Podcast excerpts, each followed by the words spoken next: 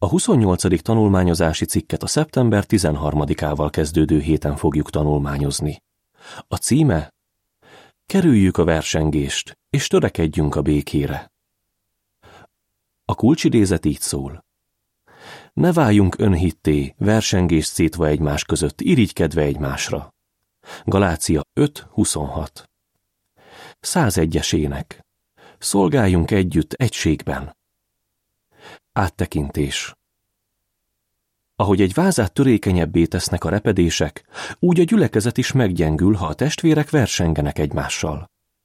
És ha a gyülekezet nem elég erős és egységes, a tagjai nem tudják békés körülmények között imádni Jehovát.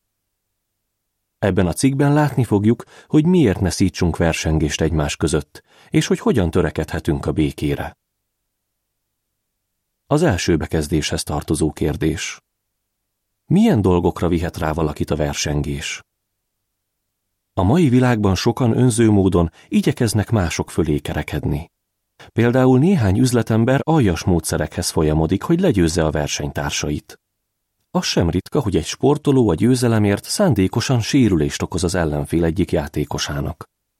És vannak diákok, akik csalnak a felvételi vizsgán, hogy bejussanak egy jó nevű egyetemre.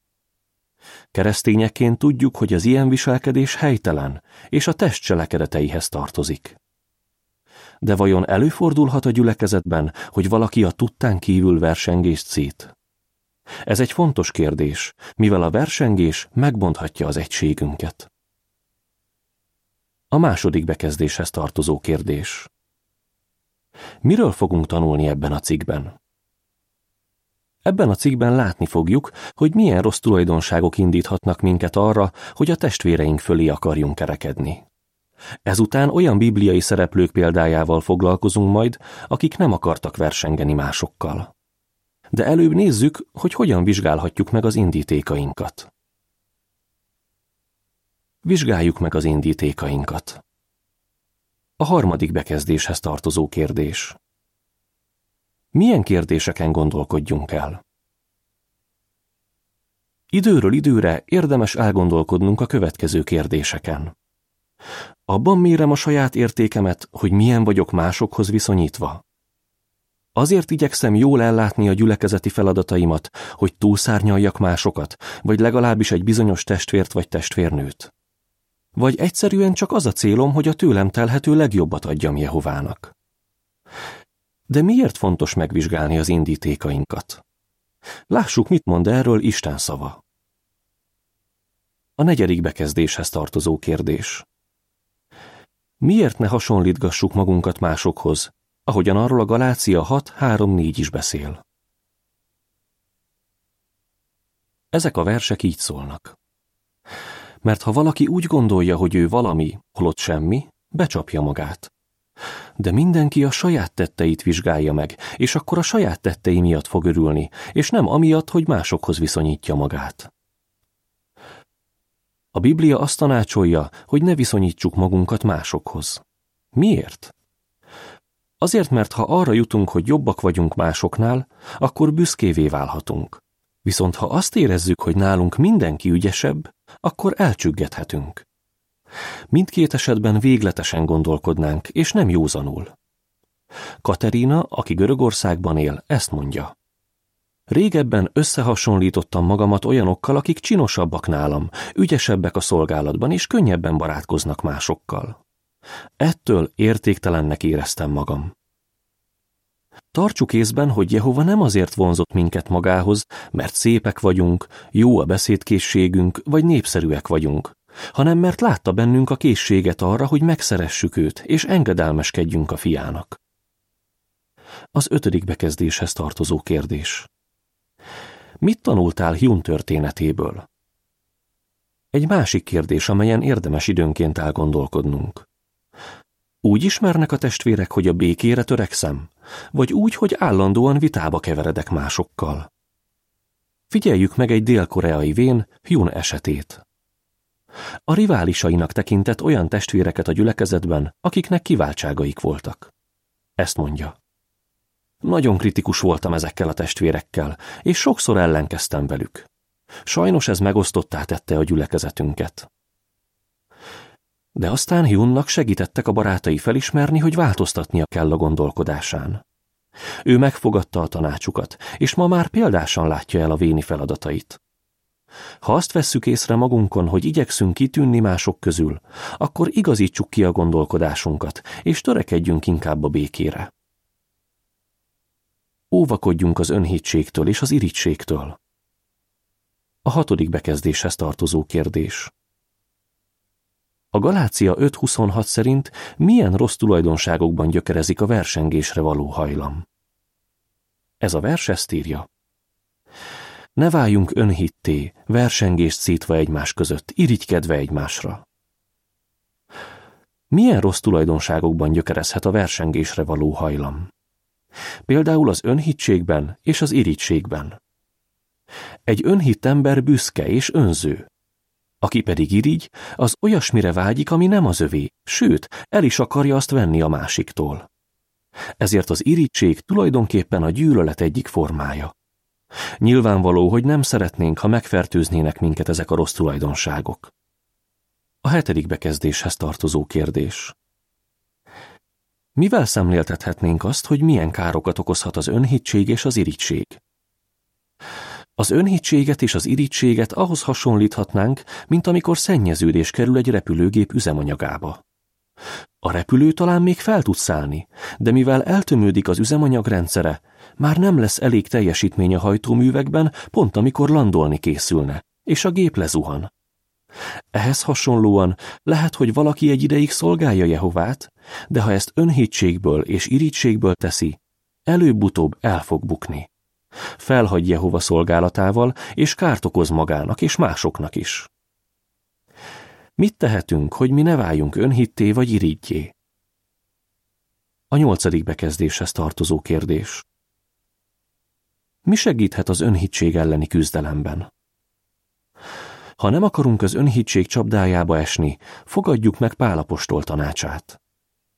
Semmit se tegyetek azért, mert veszekedést akartok szítani, vagy mert önteltek vagytok, hanem alázatosan tartsátok többre magatoknál a többieket.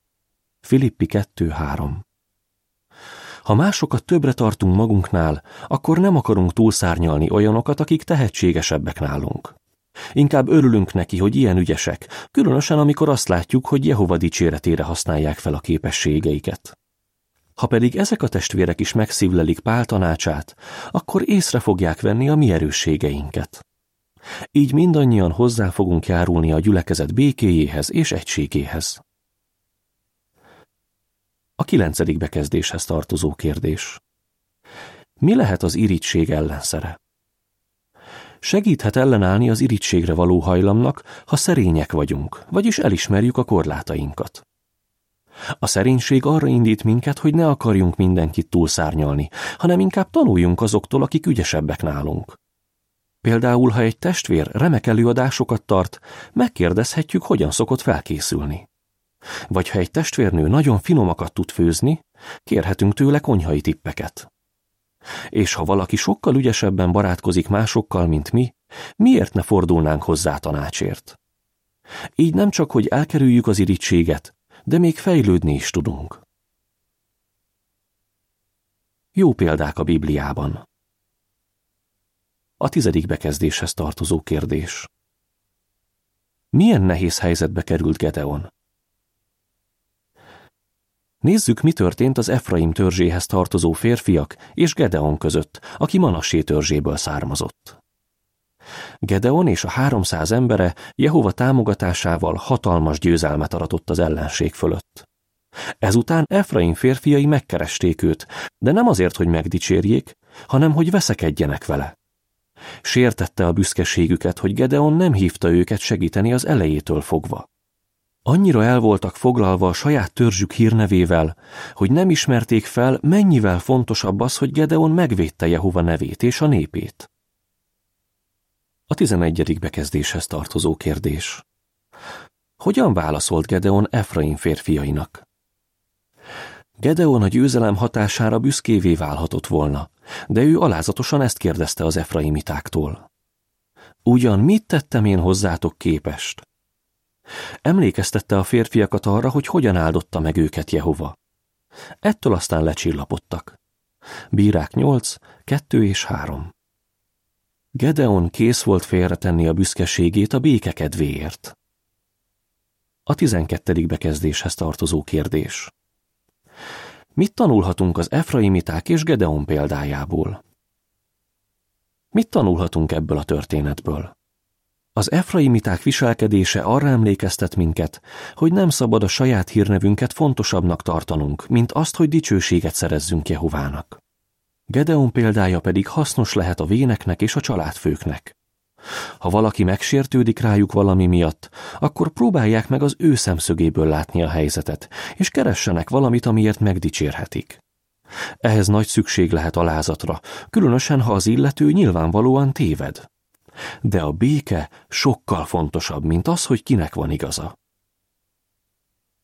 A 10-től 12-ig terjedő bekezdésekhez tartozó képnél ez a szöveg olvasható. Gedeonnak az alázat segített, hogy békés kapcsolatban maradjon az efraimitákkal. A 13. bekezdéshez tartozó kérdés. Mi okozott gyötrelmet Annának, és hogyan birkózott meg a helyzetével? Most nézzük Anna történetét. Ő egy lévitának, Elkánának volt a felesége, akinek volt egy másik felesége is, Peninna. Elkána Annát szerette jobban, de Annának nagy szomorúságot okozott az, hogy nem lehettek gyerekei. Peninnának viszont voltak, és ezért könyörtelenül gúnyolta Annát, csak hogy felzaklassa. Annának ez nagyon rosszul esett, csak sírt, és nem is evett. Egy Sámuel egy, kettő, hat és hét. Mégsem utal semmi sem arra, hogy bosszút akart volna állni Peninnán. Inkább kiöntötte a szívét Jehovának, és tőle várta a megoldást. A Biblia nem beszél arról, hogy Peninna viselkedése megváltozott volna, Anna mégis meg tudott nyugodni, és nem volt többé gonterhált az arca. Egy Sámuel 1, 10 és 18 A tizennegyedik bekezdéshez tartozó kérdés. Mit tanít nekünk Anna példája? Mit tanulhatunk Annától? Ha úgy érezzük, hogy valaki rivalizálni akar velünk, nem muszáj belemennünk a versengésbe. Ahelyett, hogy rosszal viszonoznánk a rosszat, inkább törekedjünk rá, hogy jó kapcsolatban legyünk a testvérünkkel. Így még akkor is meg tudjuk őrizni a lelki békénket, ha a másik nem változtat a viselkedésén. A 13. és 14. bekezdéshez tartozó képnél ez a szöveg olvasható. Miután Anna Jehovára bízta, hogy megoldja a helyzetét, meg tudott nyugodni. A 15. bekezdéshez tartozó kérdés. Mi az, ami Párról és Apollósról is elmondható volt? Végül nézzük Apollós és Pálapostól példáját. Mindketten jól ismerték az írásokat. Népszerűek voltak a testvérek körében, és hatásosan tudtak tanítani. Mindketten sokaknak segítettek Krisztus tanítványaivá válni. Ennek ellenére egyikük sem tekintette a másikat a vetélytársának. A 16. bekezdéshez tartozó kérdés. Hogyan jellemeznéd Apollóst? Apollós Alexandriában született, egy olyan városban, amely az első században a műveltség központja volt.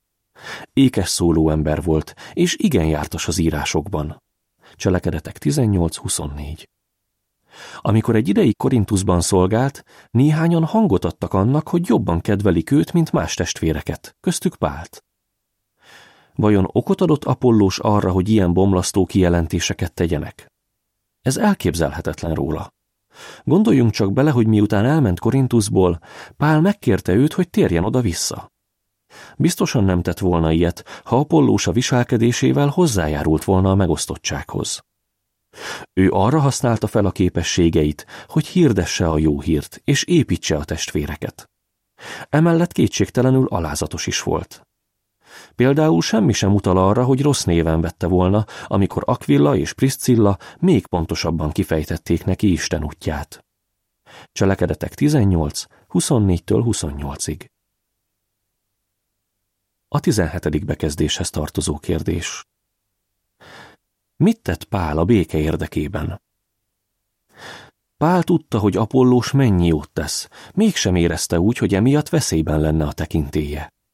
A korintusziaknak adott tanácsából látszik, hogy milyen alázatos, szerény és észszerű volt. Nem legyezgette a hiúságát, hogy néhányan azt mondták, hogy hozzátartoznak. Ehelyett Jehova Istenre és Jézus Krisztusra irányította a figyelmet. A 18. bekezdéshez tartozó kérdés. Mit tanulhatunk Apollós és Pál példájából? Mit tanulhatunk Apollóstól és Páltól? Ha hatékonyak vagyunk a szolgálatban, és sokakat eljuttatunk a keresztelkedésig, az nem a mi érdemünk, hanem csak is Jehova áldásának köszönhető. Egy másik tanulság pedig az, hogy minél nagyobb felelősségünk van a gyülekezetben, annál nagyobb a szerepünk abban, hogy előmozdítsuk a békét. Nagyra értékeljük, hogy a kinevezett testvérek Isten szavára alapozzák a tanácsaikat, és nem magukra irányítják a figyelmet, hanem Jézusra, mert ezzel hozzájárulnak a békéhez és az egységhez. Az 1 Korintus 4, 6 és 7 ezt írja. Ezeket a dolgokat pedig testvérek az érdeketekben magamra és Apollósra alkalmaztam, hogy a mi esetünkből tanuljátok meg a szabályt. Ne menjetek túl azokon, amik írva vannak, hogy ne váljatok büszkévé, és ne emeljétek egyik embert a másik fölé. Mert kitesz téged mástól különbé? Igen, mit van, amit nem kaptál? Ha meg úgy kaptad, miért dicsekszel, mintha nem kaptad volna? A 15-től 18-ig terjedő bekezdésekhez tartozó képnél ez a szöveg olvasható. Apollós és Pál nem rivalizáltak egymással, mivel felismerték, hogy Jehovának köszönhetik az eredményeiket. A 19. bekezdéshez tartozó kérdés. Mi az, amit mindannyian megtehetünk? Mindannyian kaptunk jó képességeket Jehovától, amelyeket felhasználhatunk az egymásnak végzett szolgálatban. 1 Péter 4.10 lehet, hogy úgy érezzük, mi nem sokat tudunk tenni a gyülekezet békéjéért. De gondoljunk arra, hogy minden apró erőfeszítés olyan, mint az öltések, amelyek egybe tartanak egy ruhát. Tehát ne engedjük, hogy gyökeret verjen a szívünkben a versengésre való hajlam. Inkább tegyünk meg mindent, hogy előmozdítsuk a békét és az egységet a gyülekezetben.